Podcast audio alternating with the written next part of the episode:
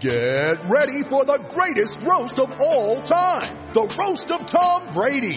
A Netflix live event happening May 5th. Hosted by Kevin Hart. The seven-time world champion gets his cleats held to the fire by famous friends and frenemies on an unforgettable night where everything is fair game. Tune in on May 5th at 5 p.m. Pacific time for the Roast of Tom Brady. Live only on Netflix. You ready? Showtime. On May 3rd, summer starts with The Fall Guy. What are you doing later? Let's drink a spicy margarita. Make some bad decisions. Yes. Audiences are falling in love with the most entertaining film of the year. Fall guy. Fall Guy. Fall guy. That's what the poster said. See Ryan Gosling and Emily Blunt in the movie critics say exists to make you happy. Trying to make it out? Nope. Because I don't either. It's not what I'm into right now. What are you into? Talking. Yeah. The Fall Guy. Only in theaters May 3rd. Rated PG-13.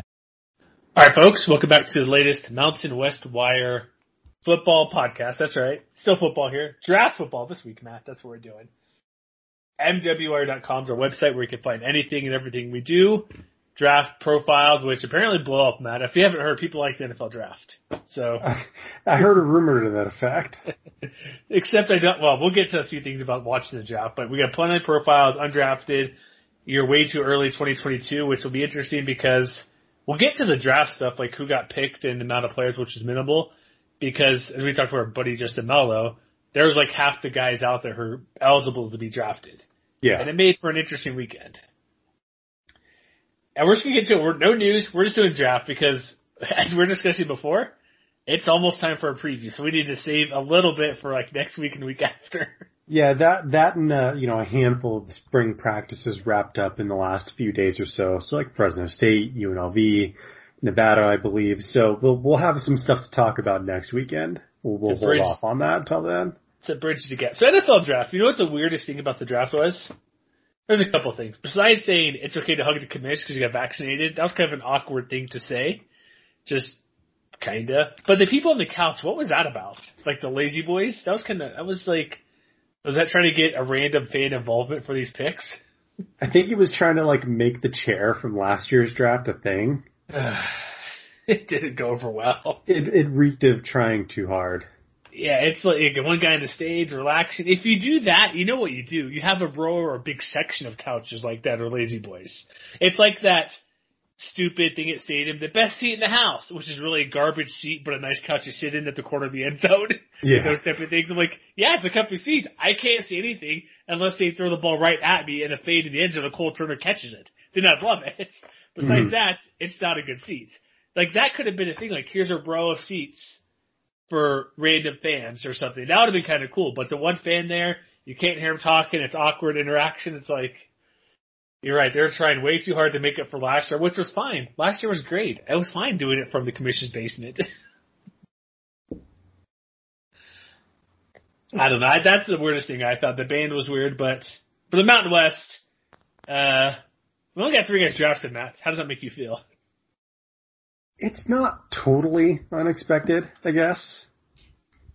I mean, I mean, I think you could have made a case for one or two more guys, but I think you know of of the general consensus of players that I think everybody expected, you would have the kind of the best opportunities to get drafted. You know, the three guys: Darren Hall, Avery Williams, John Bates. You know, they went, and you know, good for them. It totally was. Like that's what we kind of felt three. Maybe Tariq Thompson would have been drafted, but we'll get to freaking Warren Jackson later. But the Falcons, the first pick was Darren Hall.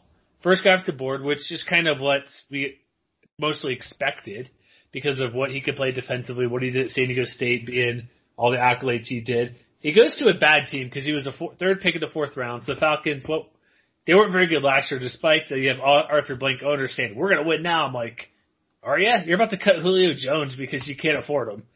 What's going on in Atlanta? It's like you're not going to trade him. He's guaranteed contract. It's weird. Uh, I don't know what they're doing. Or sorry, not head coach, not or Arthur Blank, Arthur Smith, their coach. Sorry, I assume Arthur Blank has the same thing, right? You know what I mean? Why would he not want to win anyways? Too. I Darren Hall goes to a team that's not good, which does a couple things, Matt. Maybe he could play right away. If they're not, if they're not really a good team, that's kind of what these high picks are. Even if you're a fourth round pick, expectations are what you're probably a nickel nickelback guy, kind of a number two or three at multiple positions. You come in on passing downs occasionally. I think that's the expectation for him, just because you're not a top hundred pick. I mean, I think when it comes to the Falcons in particular, I mean, you say they're not a good team, but I mean, it really, I mean, they're one of those teams like going into 2021, it's like you, it really depends on your perspective. Because if they find a way to kind of keep the core of their team for one more year, and they actually get it together with a coach who, you know, as he as he proved in, in Tennessee mm-hmm. with with Ryan Tannehill and, and all the weapons that they developed out there, that they kind of that he knows what he's doing. Helps that Derrick Henry running the ball too. Which is which is more than you could say for for Dan Quinn down there in Atlanta. Oh no kidding! over the last few years.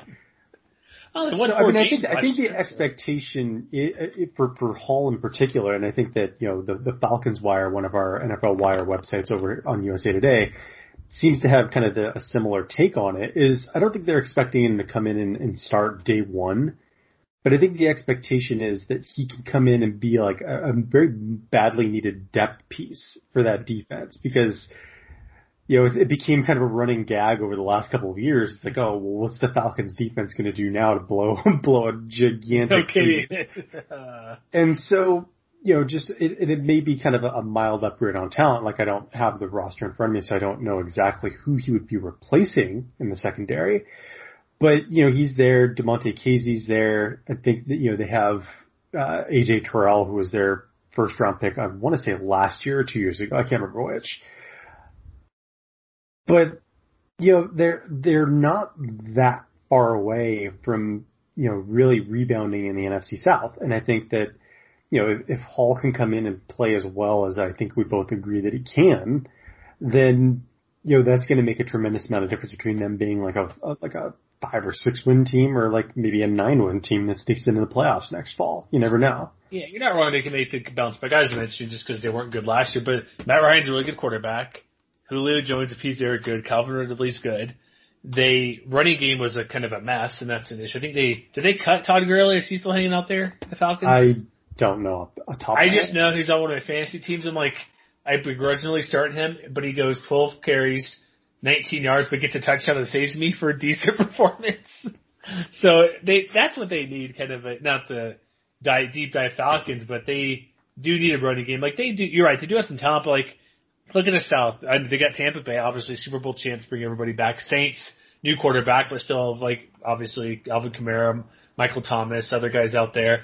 Um, Panthers, they're gonna go with Sam Darnold, I guess. and Christian McCaffrey. that that is definitely a, a move. So there's room to move up. Like I bet they could finish third. And with the 17 game season, I'm not sure what divisions they play. We don't pay attention too close to the Falcons, but there is talent there but it's we'll see how it is. A tough division. The conference itself is not obviously unless they're playing NFC East. I don't know how much chance you give them to move on. But like the pick, he play. What, the best thing about him, playing for San Diego State, which we could we mentioned this a million times. Like Drake Thompson, other DBs have Devonta Kazee, so they're familiar with sort of that system. He has to play like he's super smart in the field. He's pretty athletic, but obviously not like a freak out there doing stuff. But he plays probably corner more than safety. But playing that type of defense with um, Rocky Long and then Brady Hoke as well, and then even Danny Gonzalez before that when he was in town, you're you have to be a smart smart football player. And I'm not going to say going to NFL's easier system or scheme, but the three three five is super unique, and you have to know a lot of different things what you're doing. But if he goes there and is just a corner and has to focus on that, maybe a safety here and there in the first couple of years as he gets kind of acclimated, it's not going to be easier, but it's possibly fewer things to to know or concentrate on if that makes sense. Instead of having to maybe play a linebacker occasionally or do this. He's just guarding the guy in front of him for the most part and then learning more. Because part of it too, he might actually have to learn a bit more about the position because he played not all over the field, but he had different responsibilities at San Diego State. And that could be a good thing where that versatility, like we mentioned with Avery Williams and other players who who go out and play in the NFL, like okay, return guy, special teams guy, all those type of things. Like Tyler Ervin with the with the Spartans, he's on the Texans or used to be. I'm not entirely sure, but he's a kick returner guy, running back. He can catch it reasonably well. Him on defense can kind of play two positions a little bit.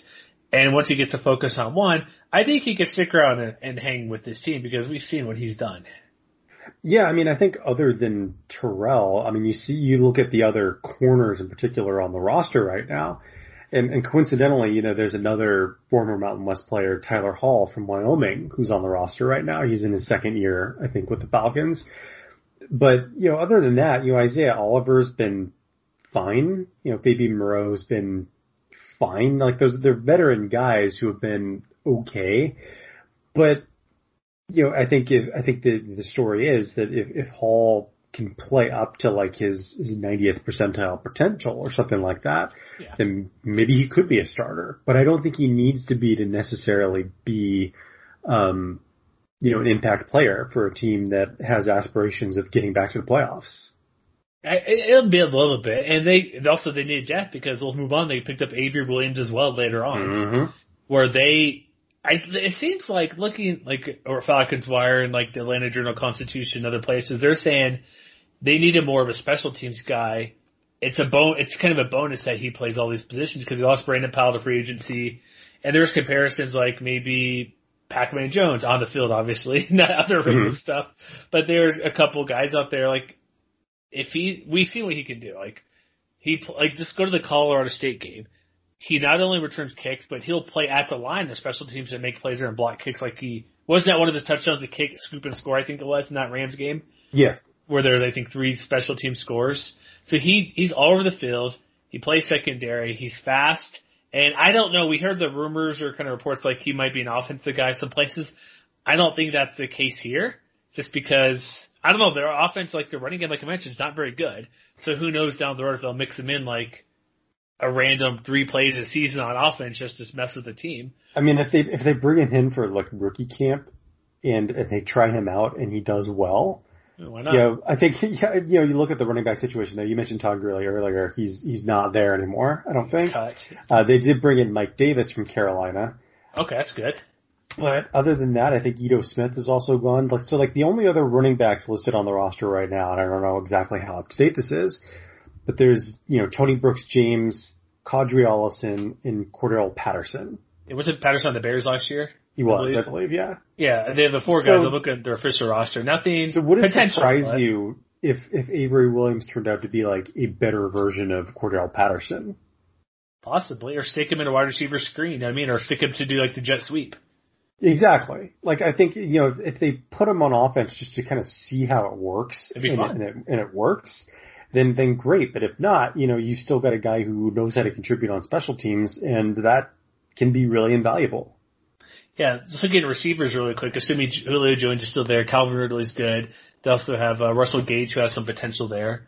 But I it, like do that's what you want athletes. That's what the NFL is doing. It's like college stuff. It's not as open in what they can do the spread like like Urban Meyer, Mike Leach, that type of stuff, or what uh, Gus Malzahn kind of did when he's at Tulsa and a little bit of Auburn. The wide open stuff's not there. You just get the ball to your best player. It's like why why not? Not that saying he's your best player, but if he can do something here and there, because I think mini camps are this week, they're actually doing in person mini camps. The OTA Yeah, I believe you're stuff right. is, I think, mostly are virtual until June. Part of it you don't really need it. There's a lot going on. It's like you can learn some of these rookies. You're right. Give them a shot, and I don't know if they will, but if because here's the thing: if you're playing special teams, you know, kick, punt, return, why not give it a try? Like Daryl Hester wasn't a good, great receiver, but you give him a quick pass, he can make something happen. Or Devin Hester, excuse me.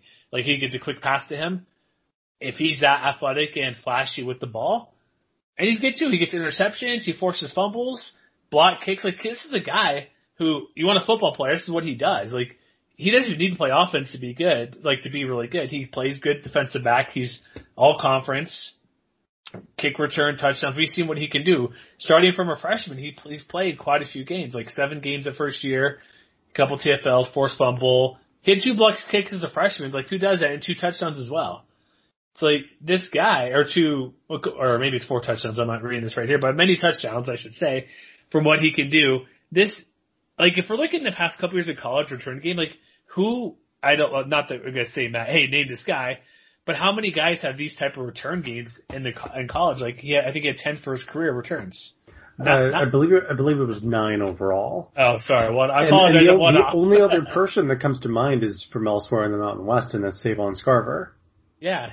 I mean, yeah. And even nationally, it's like there's not a ton that There multiple- isn't, no. It's Yeah, because Scarver's All American a couple years ago. Like just last year, you had just really quick on punt returns. I don't even know if these guys are drafted or whatever. But like Phillip Brooks of Kansas State, Williams two, uh, Derius Davis TCU. It's like two kicks and that's it, or two scores.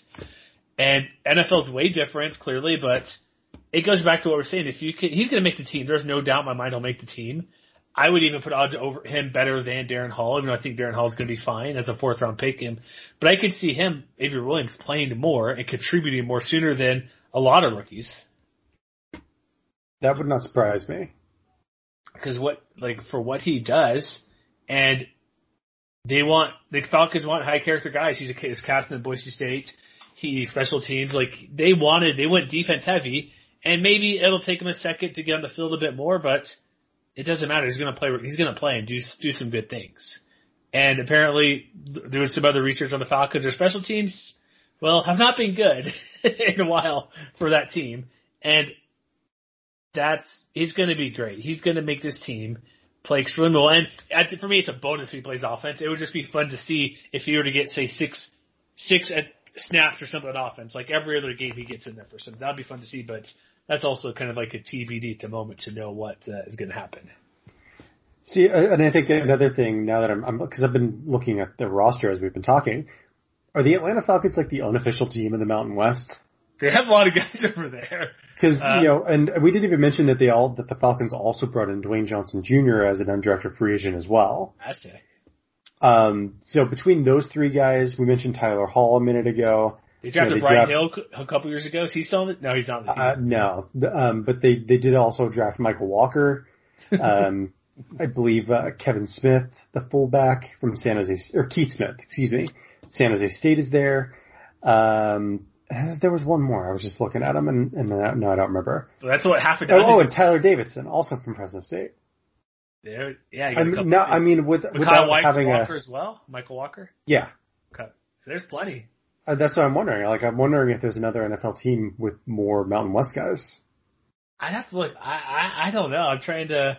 Texans have at least one. You got obviously over at uh, Buffalo. You got a couple, Josh Allen, and then a couple UDFA's this year. Mm-hmm. Broncos have at least. uh We'll get to Warren Jackson, but I'm gonna just say yes because we'll sound like fools if we think out loud and try to random name one or two guys on these different teams. Yeah. But highly likely, Miami has Preston Williams, but that's about it as well. But I'll just go with the resounding yes. Falcons are the Mountain West team. One of them, anyway. That's that's a that's a nice cop out for us. Yeah, we'll we'll stumble across something like, oh yeah, the Bears have this, or the Cowboys, or you know what I mean, the Raiders have somebody Yeah. thinking about. But anything else in Avery Williams? I think like he, I he went where where was his exact pick? He was a uh, He was a he, he was a late fifth round pick. Do you give him a really good chance to make the roster? I think he's a really good chance and he'll make it. I don't see. Yeah, I mean, I think I think both Williams and Hall are pretty safe bets to make the roster. So what about They need, they need all the help they can get on on defense there. And no kidding. Because the Falcons end up taking, trying to see, besides getting Kyle Pitts, like they went and a running, they did draft a running back, Javonte Williams, we should mention. Oh, that's a trade. Sorry, my bad. But like they also took a safety from UCF, Richie Grant. Yeah. So they, they went heavy defense. Yeah, you got Darren Hall, you got a couple offensive linemen. They went offensive linemen in secondary and a couple D linemen. So that's a, we'll see. There'll be some competition for what they can get. And Frank Darby, wide receiver. So. There you go. But John Bates, he went to Washington, who coincidentally had a former Utah State guy, um, tight end Chris Cooley years ago back in the WAC and Sunbelt days. But they pick a Mhm. tight end, kind of high for a mostly blocking tight end, which we kind of knew from what Justin was Melo was saying, Draft Network and other places that he's a tight end blocker, more of a, I guess a, I don't want to say traditional, but kind of a tight end from a decade ago essentially where he'll catch when needed but block a lot. And one thing I know what's pretty cool about this is reading around. A good thing about having him because he can catch it fairly well. Like I'll mention again if you listen to the prior show when they played Utah State, he had five catches of his twelve for the whole year in the one game. Mm-hmm. He's a guy where you're not tipping your hand because if you stick in like Kyle Pitts or Jimmy Graham when he is a really good tight end, or even like Antonio, um, what's his name? Was it Antonio Gonzalez? Was he a tight end too? You, Uh, trying to think. I Tony don't know. Gonzalez, mean? Yeah, Tony Gonzalez, close enough. I got half of it right. But it's I, was, I wasn't sure if you were referring to him or Anthony Gonzalez, the former Indianapolis Colts wide receiver. Sure, I don't know. But what I'm getting at, the tight ends are almost like a receiver. You're Uh-huh. not giving anything away when he's on the field. It's like, oh, it could be a pass or it's going to be a run no matter what. He's an in-between guy. I'd probably lean maybe touch more running on him, but it's not a dead giveaway where, oh, this guy's in. We know we're going to run the ball or we know we're going to pass.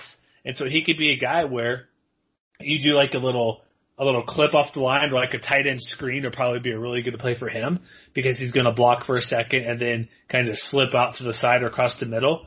The Washington guys didn't like the pick all that much at Washington Wire C plus because, but it's position of need as well because apparently they've been looking for tight ends for a while. But it's also Yeah. with Ron Rivera's staff. It's still pretty new. Their quarterback, um, geez, no Alex Smith. Dwayne Haskins got cut. They brought on, they brought some, shoot, who did they bring in a quarterback? Their, their quarterbacks right now are Kyle Allen, That's what it's called. uh, Ryan Fitzpatrick, That's yeah, Fitzpatrick. That's why I'm like, yeah, I knew he was over. I don't want to say a weird name. uh, uh, your own brief playoff hero Taylor Heinicke, Oh boy. and then I think they they have Steven Montez from the roster from la- on the roster from last year. Okay. Yeah, that that tells you all you need to know. But I mean, I think when it comes to you know the tight ends in particular, I think he, he could come in and be that second tight end that they want to have if, if you know if they want to set up in like what what is it eleven personnel or twelve personnel with with two tight ends. I always forget the, the difference between twelve and twenty one, so I apologize if, if people are yelling at their stereo. Yelling at your speaker. But the idea is like is is you know they have Logan Thomas who's pretty well established I think after last year's breakout as a as a guy who can be a difference maker and maybe is more of that lead receiving you know pass catcher from the position. Mm-hmm.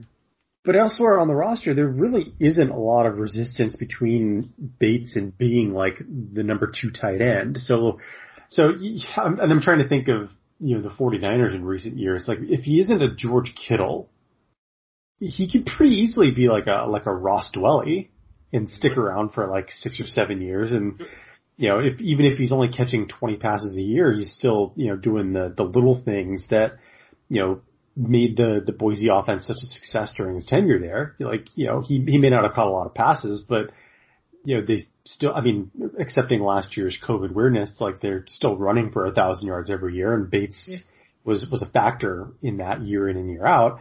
And so even if, you know, the offensive outlook is sort of a, a weird one in the nation's capital, like the quarterback situation is a mess.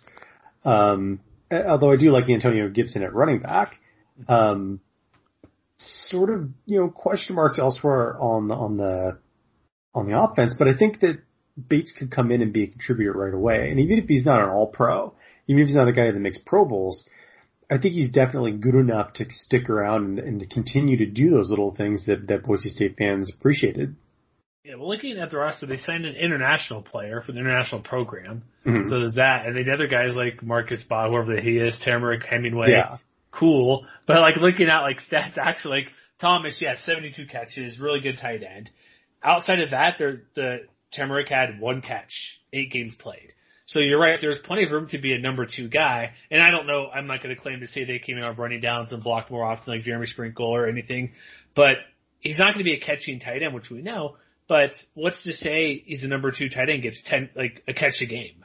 Yeah, but he do- but he also doesn't have hands of stone, and I think that's Yeah, what Ron Rivera and company were looking for when they brought him in. And that's why Justin mentioned he went to the Senior Bowl to see what type of routes he could run. Exactly. And apparently he can do it. So it, there's plenty of room with this team. It's yeah, they made the playoffs last year, but oh boy, the NFC East, yikes, not not a good division. But they're going to be like outside of like Terry McLaurin and like Antonio Gibson. I don't know. Is J.D. McKissic still on the roster? I'm not He sure. is. So they have decent running back depth. So they want to run the ball, and we'll see how it goes. The quarterback's the biggest thing because maybe Fitzpatrick can do something and make them kind of more competitive. But you're right. I think the best thing about his pick going there is that there's a really good chance he'll make the roster and could be the number two tight end in short order.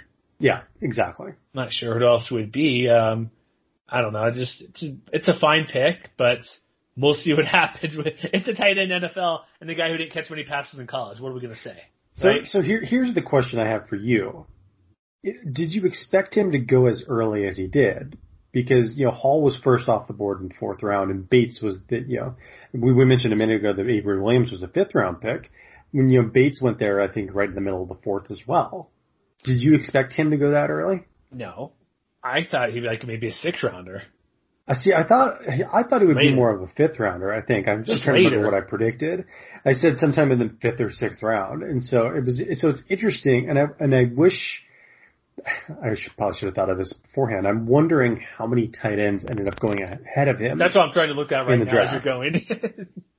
uh, I'm not sure there's an easy way to do it, but I know we obviously have um, here. Um, oh, here we go. I'll get it right here. Positions, tight end. I'll scroll and be awesome podcast audio here. So, Kyle, there's um, let's see. Kyle Pitts, obviously, and Yeah, Pat was on top. Freiermuth. Yeah, so there were quite a few. Fourth, who what was he? A fourth round pick? Yes. This is not showing everything proper because I only see Bates on here. Hold on, I'm trying. There's okay. Here we go. Tommy Tremble, um, Pat Freiermuth, uh, Hunter Long. See, this is in order. Kevin Grantham is about in the same range. He's like the fourth or fifth tight end. This is not done in the best order. Oh, here we go. Status. Let me get the right click clicky link here. All right, he was taken one, two, three, four, five, six tight end taken in the draft. Out Now of that's interesting. middle of the pack, essentially. That's interesting though, because I was I was thinking in particular about Dane Brugler's, you know, his his beast that he puts out for the Athletic every year, and I think if I remember correctly, he had Bates listed somewhere around eleven or twelve in this year's draft class. I think it's double digits, yeah. So it makes me wonder if, if Bates was perhaps a hotter commodity than a lot of people suspected.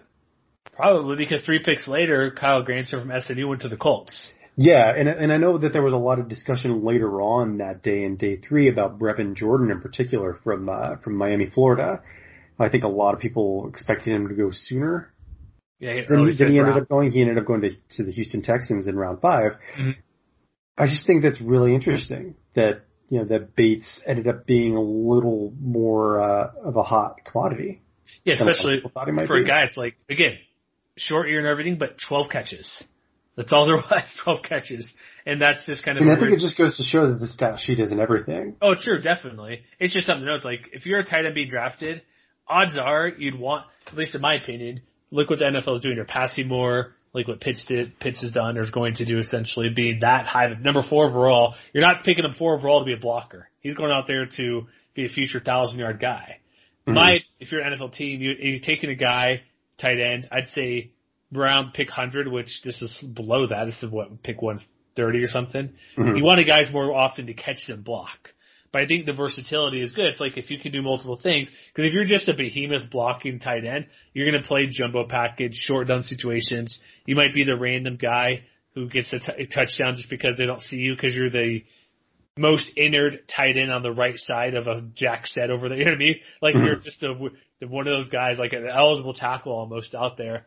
This being a receiver guy and a blocker, like how I say receiver guy, a guy who can catch the ball, makes it a bit more valuable. Maybe that's why they saw something and the Senior Bowl and other things. And you're right, the stats are on everything. But doing again, if you're coming from a league that's, I know it's a high profile team, any team or league, if you do multiple things well, you're going to be more coveted to take over a like this blocking, receiving slash tight end. He is.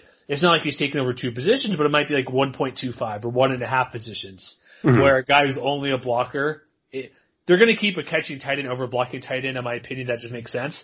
But if there's a guy who's mostly a blocker, doesn't catch it very well, he wears a giant arm thing. So he, if he catches the ball, it's like it has to fall softly into the pillow of his hand because if he catches it, it bounces off his equipment or something. Mhm. You're, he's going to replace that guy. That's what I'm thinking. You lead lead to more toward that that he can do both well enough to be at this town. That's what the Washington saw in him, and so that it was a bit higher, but it's good to see him get picked because most people, like we talked to Justin and looked at other mocks, and he looked to be drafted maybe a touch later. But again, it's just the one team that wants you, and looks like Washington wanted him, and he's a guy who can come in to give him that second tight end right away. I think. There you go. So what do we want to say about the uh, undrafted? Not well, it's undrafted, but also so well, who was it? Our buddy Jeremy Harper, who covers like Arkansas State stuff, discussed. You retweeted it too and put a quote tweet with that. I don't have it in front of me, but basically, opt outs hurt people unless you're from a Power Five conference, right? See, okay, so I'm assuming this is in reference to Warren Jackson. Exactly. I'm assuming that's where we're going to start our discussion. I am very upset about Warren Jackson. So, I mean, you mentioned that the, you know, that, that John Bates was the sixth tight end taken. Yeah. Um, I, I just went to Pro Football Reference to see how many wide receivers were taken, and I'm not even going to bother counting. There's a lot. Um, it was a lot. I mean, there were there were like five in the seventh round. There were like seven in the sixth round, and so on and so forth. So I'm just going to assume it's like you know averaging five per round. That there were maybe like 30, 35 altogether. here's So it wasn't it wasn't like Jackson didn't have a lot of competition in this year's draft class, but it still was sort of a surprise that he wasn't given at least a late round flyer. That's what I'll say. I guess to start with, Can I say one thing real quick before you continue? you may. There's no way Dax Milne from BYU should be drafted before him. I'm just telling you. He was good. Somebody somebody's got to go out and catch those passes. He, they do, but I've seen Jackson play with my eyes. He is really good. And I just, there's a lot of receivers, but I just, I'm not a draft guy, but I, again, do you think, really think it was him not, because had he played, we saw what the Rams offense was last year. They're playing Todd Centeio, they're sw- sw- swapping around quarterbacks. You know what I mean? Like they weren't consistent with who was at QB. Like would his year would it even mattered if he played because of how the offense was working for the Rams, or maybe not working, honestly. Probably not. So probably even worse. But but kind of going back to what you were talking about a minute ago, I was it was one of the overarching narratives of the, of the I want to say at least the first two days, you know, the first three rounds or so, where you know a lot of guys, and especially from Power Five conferences, who had opted out of the 2020 season, Ja'Marr Chase. were were still getting picked fairly early. You know, Ja'Marr Chase I think was one of them, and I think there was like one or two guys from from USC. Jay Tufele is one that I, just immediately comes to mind. But off the top of my head, and I wish I don't know if somebody put together a list of all the opt outs from last year, but I I have a hard time believing that that sort of narrative applies to the group of five. And and I and I I'm wary of kind of throwing a blanket statement out there because Warren Jackson is is one person, Yeah. one anecdote, and so I don't know. But yeah, I was hearing all about that narrative and just watching wa- watching picks go by, kind of waiting for him to to hear his name called. Penei Sewell was another one I forgot. Top ten left tackle. Yeah, and it, and I just, I, I mean, I don't know. Like, what exactly is the difference? To- What team you played for? You you know Because I mean, because I mean, because I mean, Ja'Marr Chase, you know, Penei Sewell, and I think Rashawn Slater from Northwestern was another one, if I'm not mistaken. You know, all of those teams had pretty good years in 2020 without them. And so, I mean, is it is it a matter of being soured on on Jackson's physical profile? Was it the the fact that he didn't have you know like top end speed to complement the size that he has? I I don't know what it is. I just yeah, I remembered hearing all about that narrative over and over and over again, and I was like, well, okay, is is that going to apply in in the one case that we know of in, in among Mountain West prospects? And it was sort of disappointing to see that apparently it didn't. I don't, I don't know because like the year last year he played, he had 77 catches, 1100 yards, eight touchdowns, 112 yards per game. So he's making plays. Like Tre Walker wasn't drafted; he had more catches in 2019 than Warren Jackson. Yeah, they threw the ball a lot in 2019. Yeah, I I, I don't know. It's made it's hard to definitely say because Micah Parsons was another first rounder, went to the Dallas Cowboys Mhm. as a lot from Penn State, so he he didn't play. And so I don't know, but I'll, what I do know is when Warren Jackson. Here's what what's interesting for me. If you know, there's trends in NFL like, oh, this school produces this or this school does that or this team always has good pros. The Rams have been putting receivers in the league the past four or five years. Mhm. Like Preston Williams is an undrafted guy doing well at Miami. Shard Higgins been off and on with the Browns, but had a really good couple of games last year.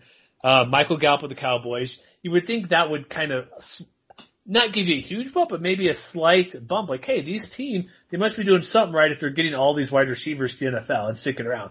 Like Jackson had as many catches as his stat line was basically identical to Jerry Jeudy two years ago, which except so it's like I know it's a different scheme and stats aren't everything, but he was in that same category for the amount of plays and yards per game, touchdowns was like right similar to him two years ago. And so I don't know if it's a school thing, out of sight, out of mind could be a deal as well. I don't know, but I he is by far the most shocking guy that didn't get picked. I was confident he would get selected somewhere. I mean, I like I said, I wonder if it was it was the speed in particular that soured a lot of teams that. on him.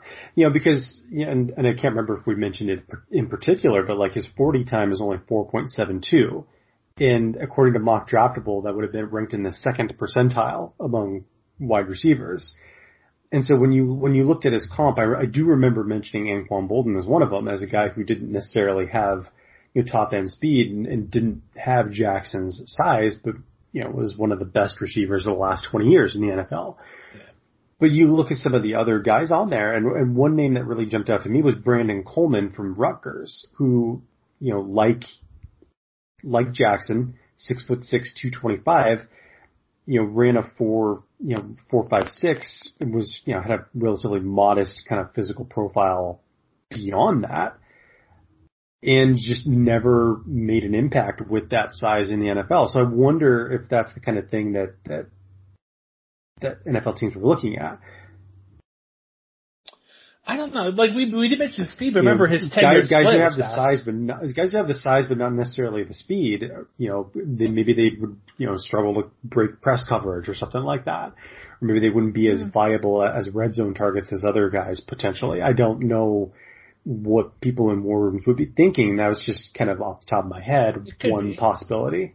But I remember we meant we did mention that stuff, the speed. But I remember looking at his ten yard split because again the forty yard. Like also I make a joke that time is what Michael Vick ran the other day is his forty as well, just about mm-hmm. at forty years old.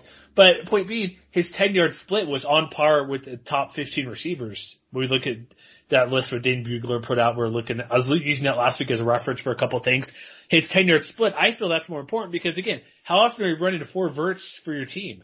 I get it, you want speed, but wouldn't that initial burst that he actually has be effective with the height? Like I mentioned before, I, I know exactly. I mentioned this thing. He beats the guy off the line because he has a quick first step, which is quick enough compared to everybody else. You throw the little, he has the size. You throw it toward the sideline like a soft throw to the corner, not a fade, but kind of a that kind of that direct throw right to the sideline. Mm-hmm. Why?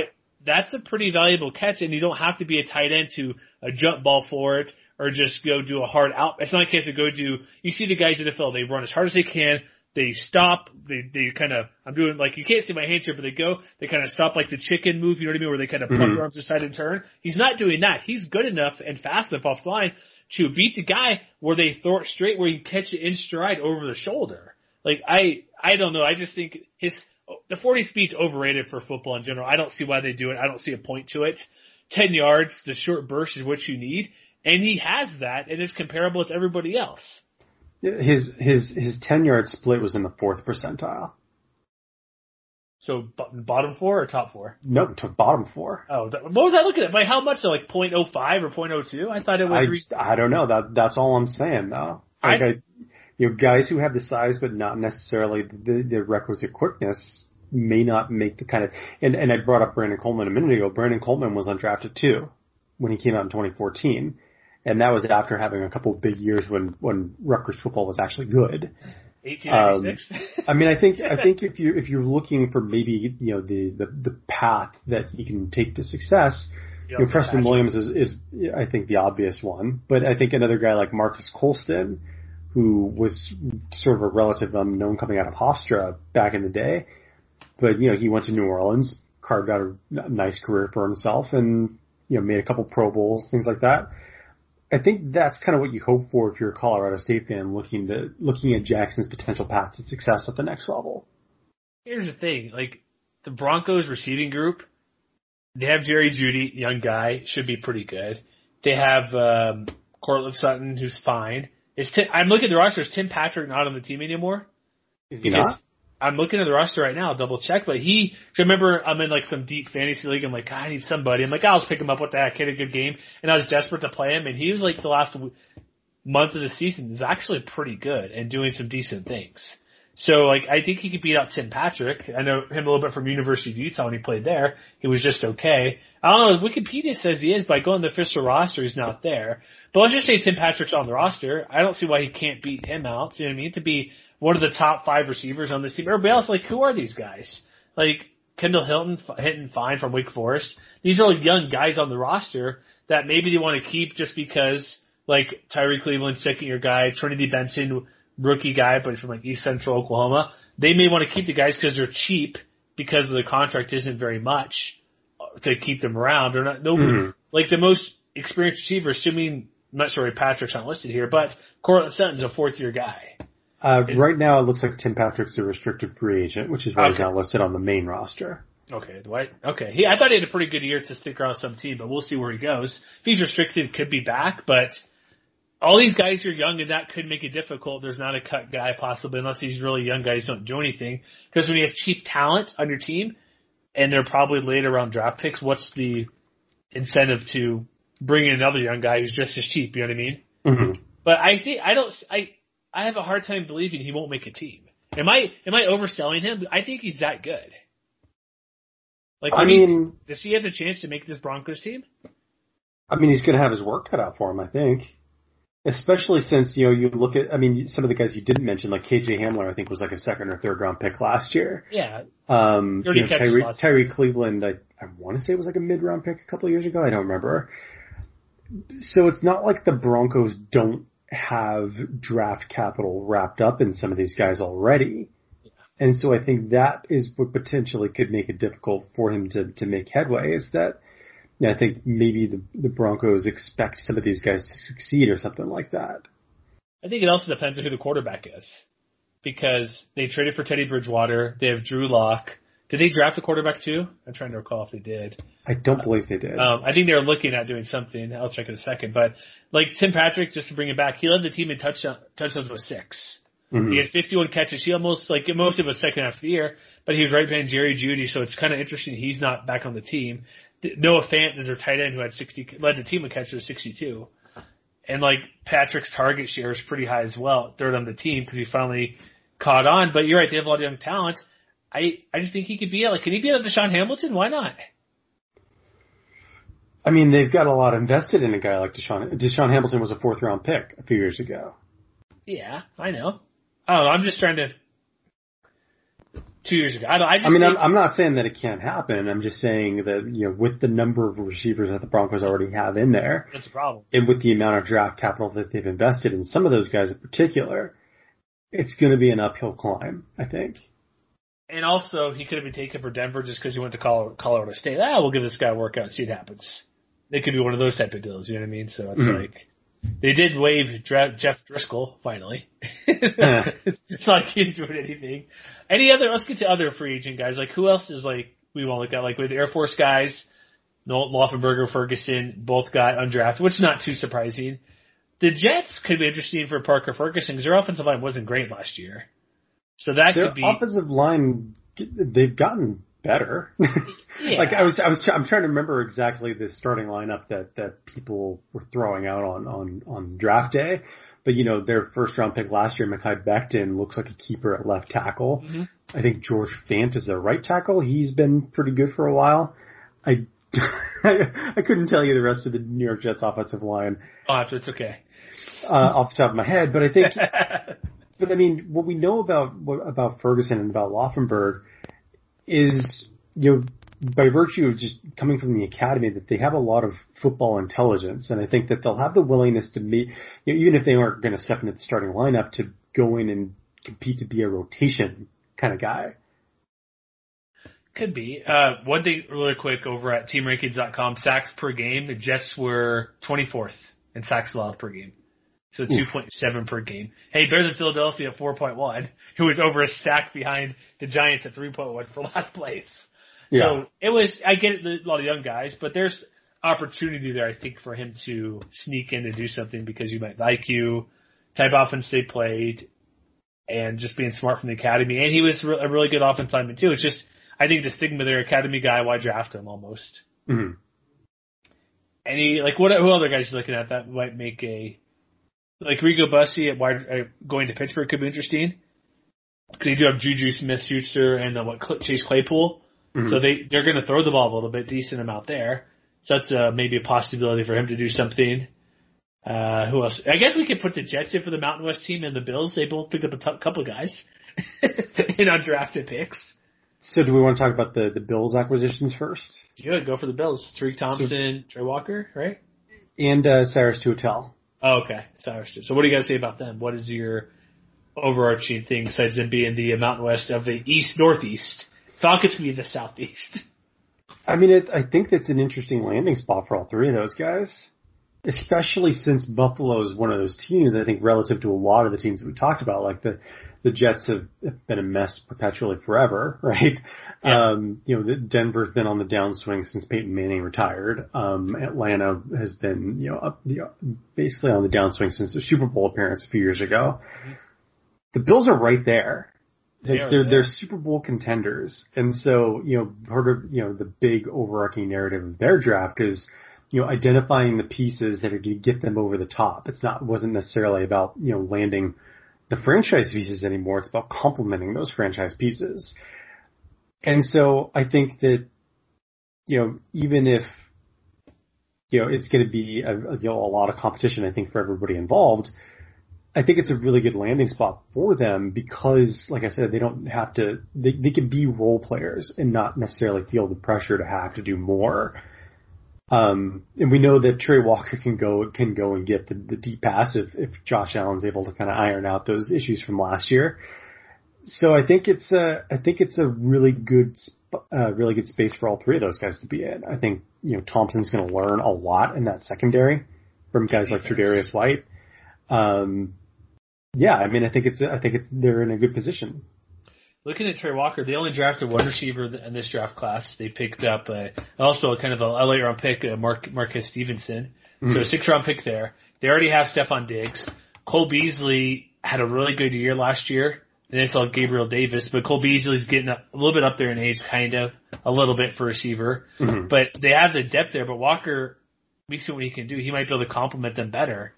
Like they have John Brown, which we'll see what he's up to because he. It's always hey John Brown. Oh, he's on the Raiders. I thought correct? John Brown moved on, yeah. Never mind. I'm looking They, at have, the, they, they did bring in Emmanuel Sanders as a free That's- agent. okay. There's that. I'm looking at last year's stats and going through. as I click on his name, Raiders. So you could swap out Sanders for him, but it'll be.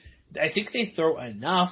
Like they threw 600 times last year. Mm-hmm. I, That's a team that has a lot of receivers though too. that's the problem. That's they have depth there, and they brought in Sanders and Diggs and Beasley are good. Davis, they have a lot of guys out there. Like they had what's even Singletary caught 38 catches out of the backfield.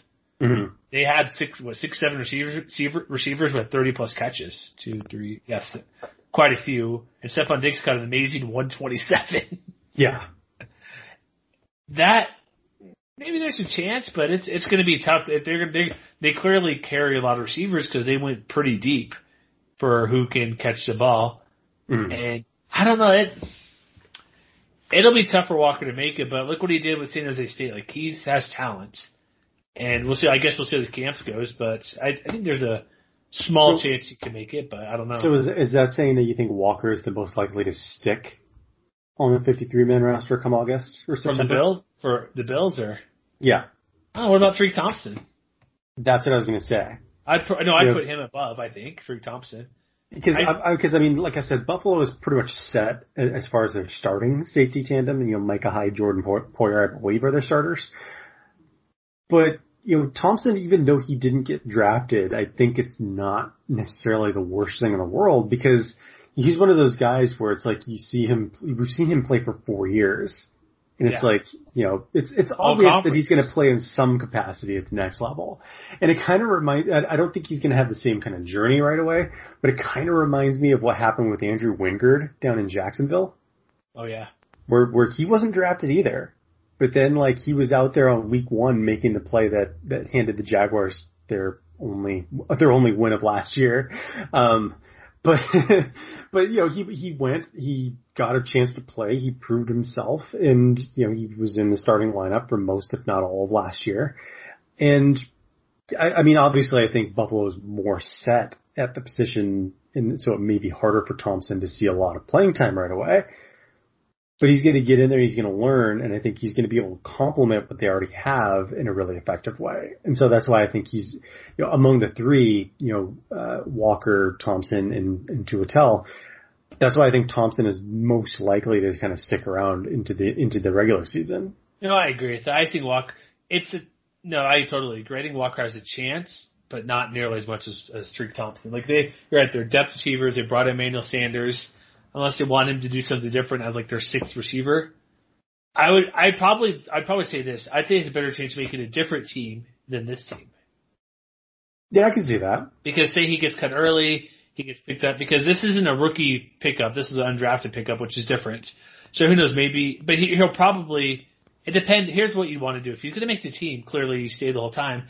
But getting cut like the first week of camp is harder to find a team. Mm-hmm. So if he's not going to make it, or they see something like, oh, he's not the guy, whatever, you'd rather have him get rid of him now to go pick up somewhere else instead of trying to go week three of uh, preseason to pick up with a team, like on two days' notice to pick up the playbook and stuff. Yeah, I mean, you, you compare his situation with his with with, and I'm talking about Walker with, with his San Jose State teammate Bailey Gaither Packers. landing in Green Bay, Oh boy, lots of stuff going on in Green Bay right now. where it is where it is mostly just Davante Adams and and staff. I would say at, wide receiver. No, and and this is not this does not include uh, big game Bob Tonyan at tight end. exactly. yeah. Um, and and they're another team that only drafted one receiver in in the draft itself. They brought in uh, Amari Rogers as a third round pick out of Clemson. But I mean, uh, you know, Adams obviously is the number one. Marquez Valdes-Scantling has been sort of up and down over the last couple of years. Allen Allen Lazard. Lazard has flashed, but he's also been banged up over the last couple of years. Devin Funchess opted out, and he was never really that great to begin with. There's room. It would not shock me if Gaither made the roster as kind of like that that uh who was it that they had last year? Was it Jake Kumerow that I'm thinking of? I'm not sure. I'm looking at the. Or he was like he was like their he was like their fifth wide receiver. And then Yeah. like every so often he would have like five catches for 80 yards and a touchdown or something like like the Packers always seem to have one of those guys. And it would not shock me at all if Gaither was like the next one of those guys. They had, uh, well, I guess running backs. That, I don't know, Allen Lazard, 37 catches. The only other guy I think of, like, Equ- St. Brown, but he only had seven catches. yeah.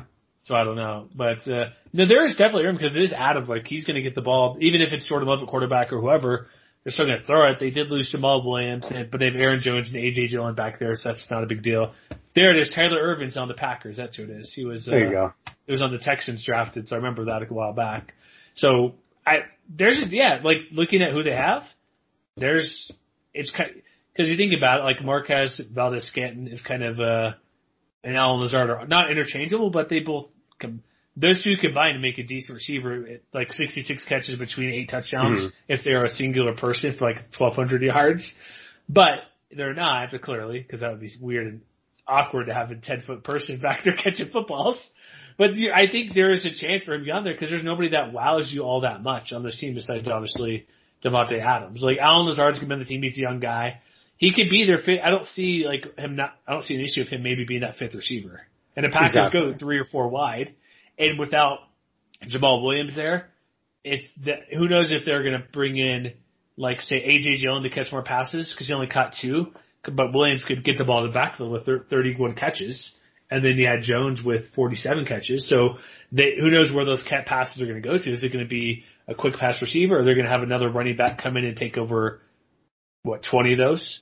How nice would it be if, if Gaither was the X factor that kept Aaron Rodgers from going to host Jeopardy instead? My gosh! Did you see who apparently the breaking point was for Aaron Rodgers, who they cut? No, I didn't. So we're doing our radio show tonight. We're we're because it's we have a former quarterback at our show on our radio show we produce. So like Oh yeah, Scott Mitchell, right? Yeah, yeah, Scott Mitchell, that guy. Dolphins, uh, Lions. He's so mad. Okay, th- I'm not gonna tell a story, but he's just so mad he could have run the Cowboys. Would have saved his career for multiple years, but didn't happen. But yes, it was Scott Scott Mitchell. But we talk about this because he's a quarterback, and this is just fascinates him about how it's working. Because FYI, Aaron Rodgers is not retiring because if he does, he has to give back like twenty million dollars. Mhm. So he's not retiring. He may hold out. He may try to get a trade. He's not going anywhere. But have you heard of Jake Kumerow? Oh, that's the guy I just mentioned a minute ago. Oh, you know, sorry, I missed. I didn't know who it was. He got cut, and that apparently freaked out Aaron Rodgers so much. Like that's the final straw. Jake Kumerow is why he he may not be around anymore. that's the weirdest thing, right? Like, who is this guy? You know what I mean? Like, tw- the guy caught 12 passes for, and had one touchdown in 2019. Why are you so mad about losing him? That is an excellent question. I. It's just weird, but Gaither, it's a pretty good. Did you know? Did you, okay? Did you know that this is totally off topic? We'll, we'll get back to it in a minute. Did you know that Jake Kumerow's cousins are Joey and Nick Bosa? Nope. I did not know that. Good But no, no, so this Good is stuff that you won't. This is stuff you won't learn anywhere else in, in the world of podcasts. Mountain Westwire, your your Jake Kumerow official Yeah. podcast. Family Tree podcast, right? Can There we you go. get The, uh, the 23andMe sponsorship now about the podcast. Although, although to be fair to Aaron Rodgers, Kumerow's lone catch last year was a 22 yard touchdown. So maybe he was onto something. Dude, you got Davante Adams. I'm just, I'm just saying. That is so weird. So, uh, any other free agent guys we need to touch on that you think have a good chance? Because there weren't that many, partly because, again, a lot of guys are returning from the Mountain West or back to school or across the whole college football landscape because our DMs, was it Colin that said, hey, where the Utes get drafted? I'm like, well, they're all returning. And plus they had like 10 guys drafted in 2019. So there would have been maybe two this year. But anybody else, like you have like long snapper Turner Bernard to the Vikings? Mhm. Uh, Didn't, they, didn't they draft another long snapper last year from Air Force, Austin Cutting? I don't know. I would want to look that up quick. That's it. He has I mean. I'm pretty sure. I'm pretty sure that was the Vikings. Hold on, I'm, I gotta look at this now. Long snap. Yes, he was picked 250. Was that Mr. Relevant? I- no, no, no, it wasn't. That's like 265 or something. No, he got Yeah. picked up. He was drafted, so got some competition there, Mr. Cuddy. yeah, yeah, some, there you go. Long snapping competition again. Uh, so, so can you we got? talk about the one guy who hasn't been signed yet? um, who is that? Who are you thinking of? Donald Hammond III. Oh, I'm not surprised by that. No? You were super. You were super high. Thought teams would give him a chance just to try something unique and weird. I thought I, thought he was worth a rookie camp invite. Yeah, and I still think so. Are they even? I mean, like, Ian Ian Book was a fourth round pick. You're telling me that Donald Hammond can't get a, a, a UDFA contract somewhere? Hey, I believe Ian Book is Notre Dame's all-time leading passer in yards. I think He's he's still not any good. he's gonna take over for the Saints, man. um, I don't know. Yeah, I you had the Brett Brigham piece about a week ago talking about how he's an interesting prospect, running skills, passing, uh, decent enough. So I we talked about before, but explain really quick why you think he should be picked up because I don't, unless he's going to play like maybe DB or like a receiver of some sort. I don't know what's a quarterback's in his future. I mean, I just think that you know, and I think I'll just kind of reiterate what I mentioned on the last podcast is that I do think he's a better quarterback prospect coming out of the academy than other quarterbacks who made the jump to the NFL in recent years. And the, and the two names I threw out there before were Keenan Reynolds and Malcolm Perry, both of whom moved out of the position in the NFL. Although to be fair, you know, outside of, of the top five quarterbacks taken in the draft, there really weren't that many quarterbacks taken. There was only five more taken altogether in the rest So- of the draft. So at 10 total? Is that right? Uh, yeah. So, you know, after the first five, you know, Kyle Trask was a second round pick, Kellen Mond was a third round pick, Davis Mills was a third round pick. I still don't understand that at all. Mm. Um, like I don't understand what makes David Mil- Davis Mills a third round pick and Donald Hammond is still trying to find uh, a camp invite somewhere. There, well, I saw that too. 'cause he went to the Texans because they're Sean Watson's clearly not playing. They have Tyrod Taylor and Mills. I saw like because he's a sleeper of the draft. He's the quarterback, the mid-round QB who will be a future All-Pro or something. I'm like, I don't know. To Stanford, cool. They haven't been very good in a couple years. David Shaw, NFL loves loves David Shaw, their head coach. I I, I don't know what makes him that good of a prospect, but I he's clearly more or more on him to make a team or not. If you want to take a flyer on a guy who's an athlete, sure, but you would think it would have been done by now. I mean, yeah, I mean, I would say so, which is sort of a shame. And, and I think it's worth noting that, that Hammond wasn't the only quarterback prospect of note who didn't get drafted. I think the, the biggest name out there was, uh, was Jamie Newman from, from Wake Forest Okay. in Georgia. He got picked up by somebody. He got picked up by Philadelphia, Okay, who? Yeah, quarterback Philadelphia, sure. I, which I thought would have been a great landing spot for Hammond. yeah, because you have like Greg Ward, John Hightower. I forgot to after we did the podcast with Justin a couple weeks ago. Like Chad Hall was there from the Falcons, and he was a running back receiver type guy and did all sorts of things, Mhm. return guy. So it's NFL just needs to be more creative in doing stuff, and like that, that's why I'm super shocked and extremely surprised about Avery Williams being discussed as a running back. Yeah, He- and, and I think you know to that point, like Newman was the biggest name, but I think in in general, and, and I'm I'm looking at this from FanDuel, so so, so um, this may be not be hundred percent accurate, but I think only three quarterbacks have signed as undrafted free agents. Newman is one, Shane Buechele from SMU is another, and then Felipe Franks from Arkansas uh, is the third. Wonder why that's the case. There's so many that returned. I or, or hmm, that's interesting. So I mean, I don't know exactly what is. So I mean, I, I guess it's maybe to, to preface the fact that Hammond is hardly alone in this situation, and and maybe that's the kind of thing that will take some time to sort out. I don't know. Yeah, we'll see. That is interesting to go over. I, I, I my end of the, I don't think he's going to be picked up. I think he's just going to move on, do his. Uh, I don't know if this even after his Air Force commitment. It's not that you know because he basically got kicked out of school for allegations of something, which we don't know and never probably will never know. Mhm. I, I just don't. I NFL just be more fun, right? I still believe Okay, believe I, you can believe for both of us because I'm sorry I'm not leaning that he's a direction. better he's a better quarterback than Shane Buechele. I'll say that much. I'll believe you, sure. No, he can throw good. No, like there's a reason. Remember, before he got kicked out of school last year, I was saying the Falcons were going undefeated, and a huge part of it was because of how good Donald Hammond III was. He's a better he quarterback than Davis Mills. Sure, I'd take him on the Texans. Do it. Why not? Trade. You could do a lot worse in that situation right now. I guess. Yeah, totally. Uh, anything else? Any anybody we missed or needed to touch on? If we didn't discuss your team, apologies. Nobody picked up real quick from as of now Boise, Nevada, UNLV, Wyoming, Utah State as free agents. Yeah, I mean, I think the the only other big names I think still waiting are perhaps uh, uh, Evan Tyler, the safety from the Broncos, and, and EJ Mohammed. I think you know we did we did a lot of Yeah. uh, Nevada write ups, and, and kudos to our, our Wolfpack writers for that. But I think EJ Mohammed was probably considered the the consensus best prospect out of out of Reno this year. Yeah. Maybe not totally likely that either of those guys get picked up, but you never know. Yeah, we'll see. All right, so let's wrap it up here. I can't. Uh, this is hilarious. I'm like, this show's gonna be quick. We can still go a full hour talking three draft picks and some random undrafted guys, like ten people maybe. But that's what we do. So you're welcome.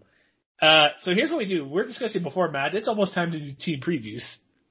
It's it's getting close. It's getting close. You're like, you're like, no, we're not close to count. We're like a month away.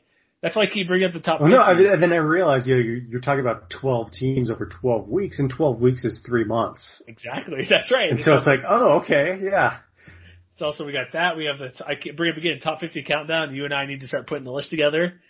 We're like so. Here's a pl- short plan of what we're probably doing. We're going to do another spring roundup.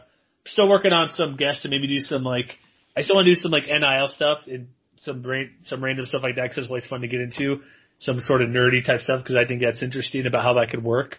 But keep following us on Twitter, MW Mount. What are we? Oh, shoot, MWC Wire, Mount This Wire, Facebook. We changed that up recently. Uh, Instagram, doing a couple things. We're gonna start doing like super early previews like this month because May's kind of dead. June's kind of dead. We're gonna get do some look ahead, so look, pay attention for that.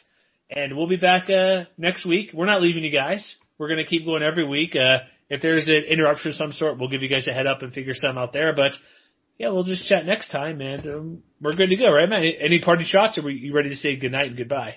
I think we're good to go. All right, I'll say it now. Good night and goodbye. Apparently.